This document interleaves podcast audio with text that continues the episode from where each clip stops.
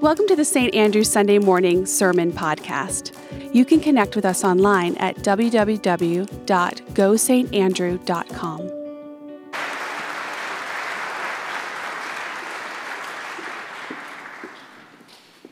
Oh, beloved, so much has happened. So much has happened leading up to this glorious moment. And it all began with a kiss from a friend, Judas.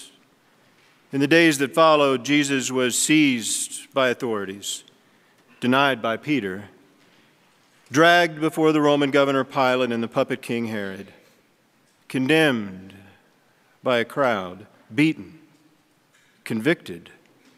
Jesus would eventually be led to a hill just, just outside the city and placed on a cross and crucified.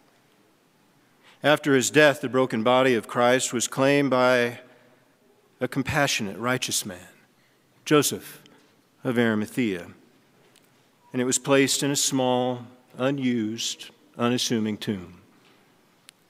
All hope evaporated. What just happened? They wondered. What will we do now? They asked. And then on a quiet morning, not unlike this morning, a group of women went to the tomb, and something wonderful happened. A reading from the Gospel according to Luke, chapter 24, verses 1 through 12. On the first day of the week, very early in the morning, the women took the spices they had prepared and went to the tomb. They found the stone rolled away from the tomb, but when they entered, they did not find the body of the Lord Jesus. While they were wondering about this, suddenly two men, two men in clothes that gleamed like lightning, stood beside them. In their fright, the women bowed down with their faces to the ground, but the men said to them, Why? Why do you look for the dead among the living, or the living among the dead? He is not here, he is risen.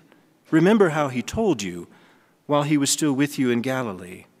The Son of Man must be delivered over to the hands of sinners, be crucified, and on the third day be raised again. Then they remembered his words. And when they came back from the tomb, they told all these things to the eleven and all the others. It was Mary Magdalene, Joanna, Mary, the mother of James, and the others with them who told this to the apostles. But they did not believe the women because their words seemed like nonsense. Peter, however, Peter got up and ran to the tomb. Bending over, he saw the strips of linen lying by themselves, and he went away, wondering to himself what had happened. May God add a blessing to the reading of this word.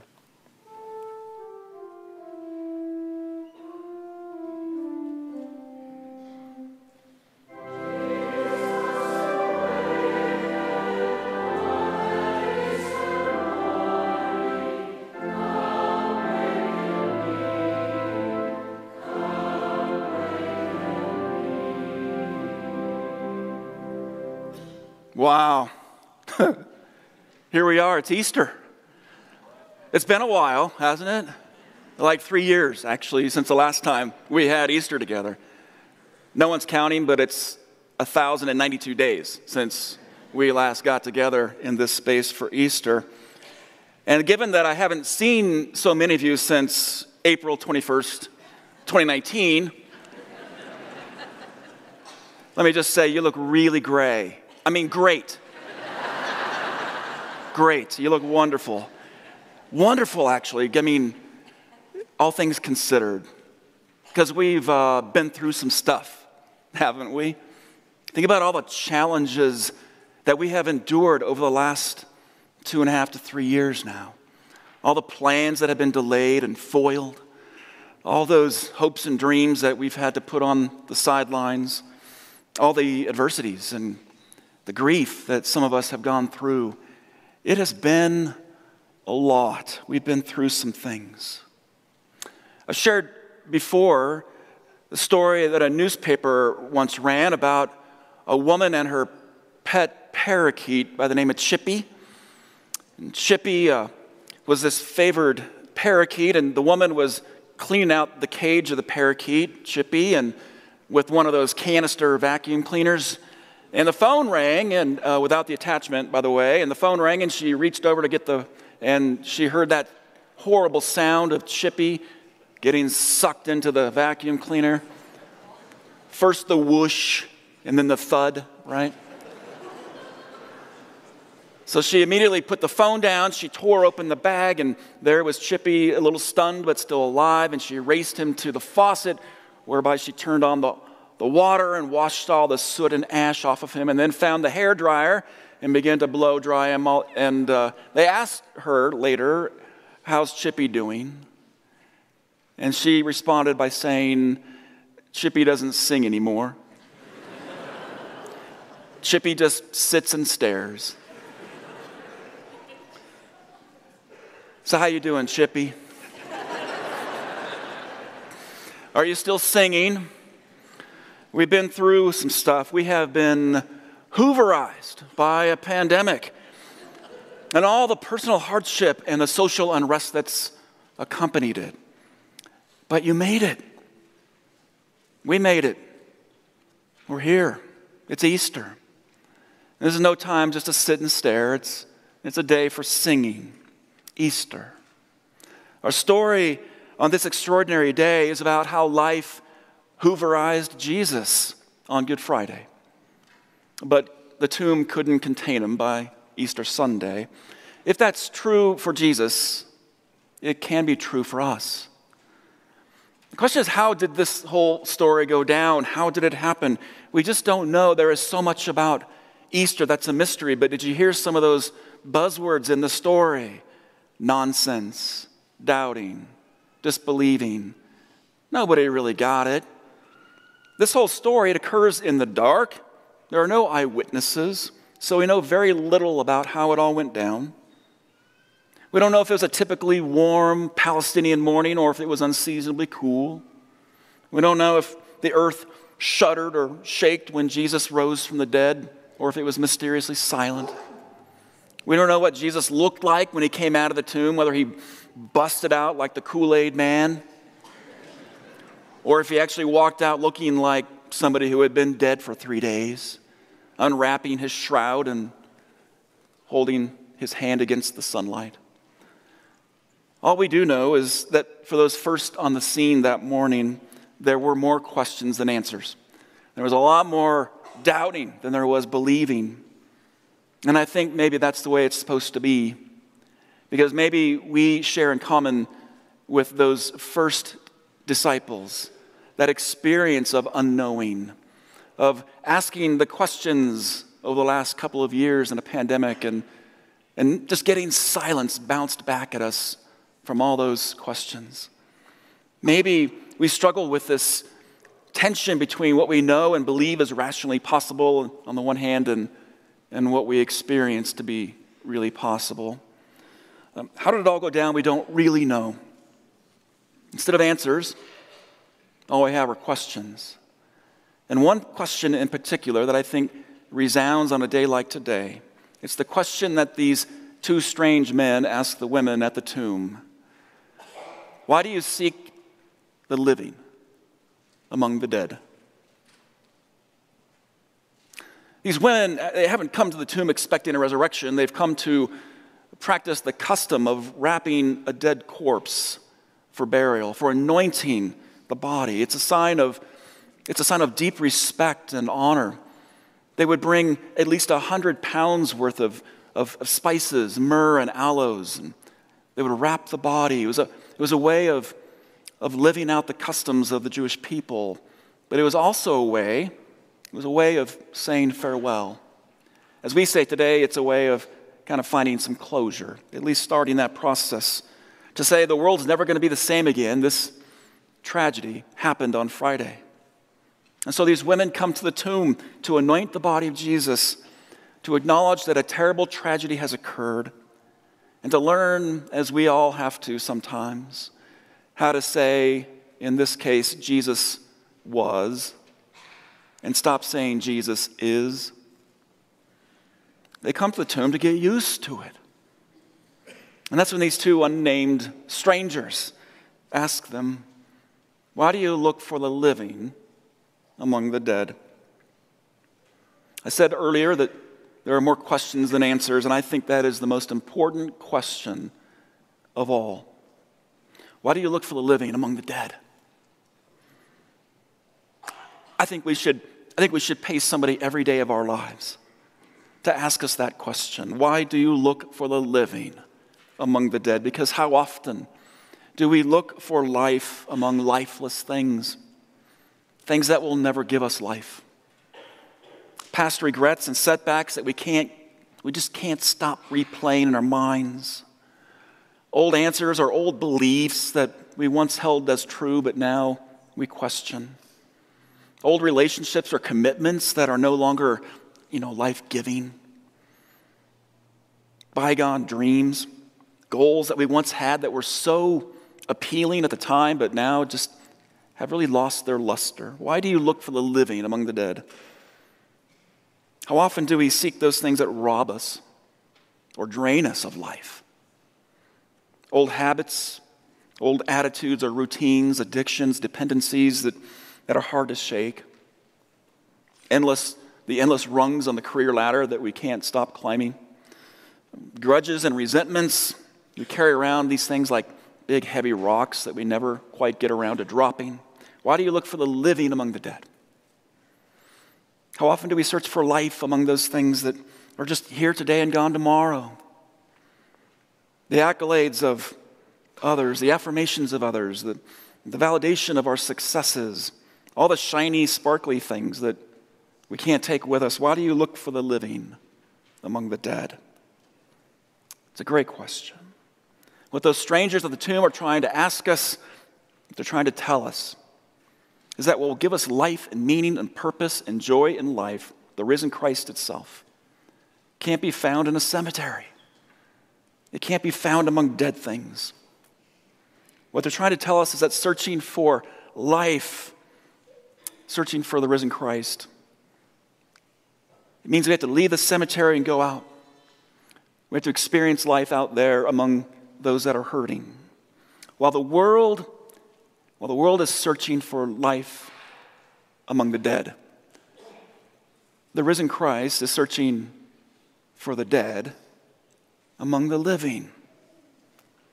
The dead among the living, have you ever met them? I mean, I'm not talking about the, the dead, dead. I mean, people who are alive, but not really living. The half dead, the walking dead, the dead in the water, the dead beat, deadlocked, dead eyed, dead headed, as good as dead, half dead, dead tired at the end of the dead long day. Like those women who go to the tomb, trying to get on with their life in the aftermath of death, just trying to get used to it. Maybe there are places inside of us over these last couple of years that kind of have died too or at least are less alive than they once were. Every one of us in this space knows what it's like to go through life and to suffer and to struggle invisibly. And it feels like nobody sees you and nobody cares. That's what isolation has done to us.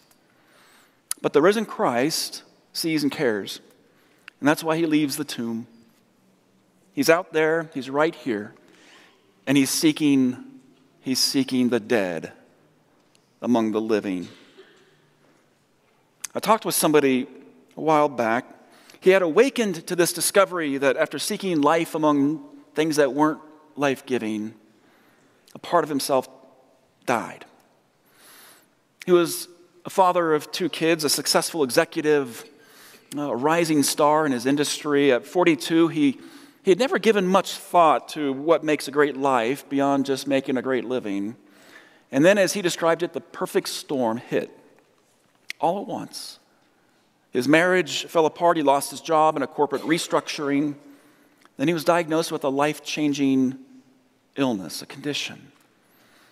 And in the worst season of his life, it finally occurred to him one night when he was sitting, of all places, in a bar. And the server asked him, uh, Are you traveling on business? No. Are you waiting for somebody? Nope. It's just me. And he said, in that moment, it occurred to him that that phrase, it's just me, sort of summed up his whole life up to that point. He was surrounded by all these people, but all alone. He was the dead among the living. And he said it was there in the bar of all places in the world that he reached out to God for the first time in his life. And he had never believed in God. He said, Here in this noisy bar, it just happened. I found myself praying. And then he said, In your line of work, uh, does that sound a little strange? I said, Buddy, in my line of work, we call that a resurrection, okay? The risen Christ seeks the dead among the living calling each of us back to life. I know it's not always that dramatic, it doesn't even have to be. For most of us, that awakening to life, it's more subtle. Maybe it's a little bit like driving your car with that one worn out tire. You ever done that? You ever driven around for so long on a, on a bad tire that after a while you just stop hearing the hum, feeling the wobble? You get used to it. Years ago, I was driving down the highway and one of my rear tires actually went flat and I didn't know it. I had two friends in the car. Um, one of them, the guy in the back, he was a former football player. He was a, he was a bit on the heavy side, so I thought that was just his, you know, the wobble. I thought it was just his personal contribution to the situation. but that tire had been in such bad shape for so long that when it finally went flat, I didn't even know it. Some guy had to pull up next to me roll down his window, and inform me of the bad news. That's often how it happens in life. When something dies within us, it dies slowly. Faith, compassion, a generous spirit, joy, peace, a sense of purpose. We don't usually lose this all at once. We lose it by getting used to it until it's just flat. This is how we die when we're still living. It's how whole communities die. It's how the world dies. People just getting used to the wobble until it's flat. And Jesus busted out of his tomb to look for the dead among the living. Because the world needs you to be alive. It needs you to be alive. It needs you to be alive. To never ever get used to it. The strangers of the tomb, they ask the question, Why are you looking for the dead? Points to Jesus. They point to Jesus. If you want to find the risen Christ, you go find the dead among the living. Whenever you see in the world somebody feeding another, comforting another, visiting another, caring, loving, rebuilding with one another, that's where you're going to find the risen Christ. Jesus is the one that's hanging out with the dead among the living. And if you go there, you're going to find life too. You're going to find life enough for yourself to give back to the world. In Costa Rica, uh, Costa Rica you'll find um, this uh, wonderful little thing called a, a volcano. Arenal is the name of that. Maybe you've been there and you know this story. The eruptions of Arenal consistently spew this ash and lava throughout the region, and, and doing so, it enriches the soil all around that region. Soils, as you may know, that are rich in lava and ash are some of the most fertile soils in the world. Think Kona coffee, pineapples in Hawaii. And one of the unexpected results of this rain of lava and ash across the region of Arenal is this wonderful expression of resurrection. The richness of that soil, it leads not only to flourishing crops, but even Even the old fence posts come back to life again. So much ash accumulates around these old dead fence posts that they've been literally resurrected into new, revitalized living organisms. Within the region of Arenal, you will find growing fence posts. The locals call them living fences. These once lifeless posts begin to sprout trees out of their dead end existence against all odds.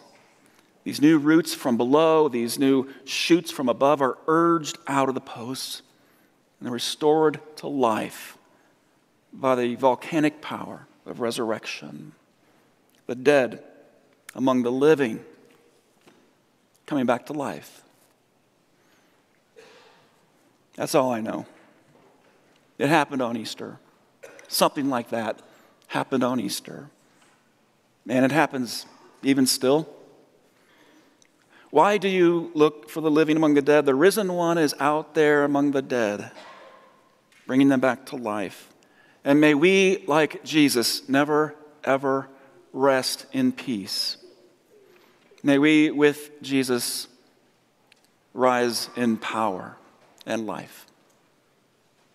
Amen. Thanks for tuning in to this week's podcast. And if you'd like more information, go to www.gosaintandrew.com. See you next week.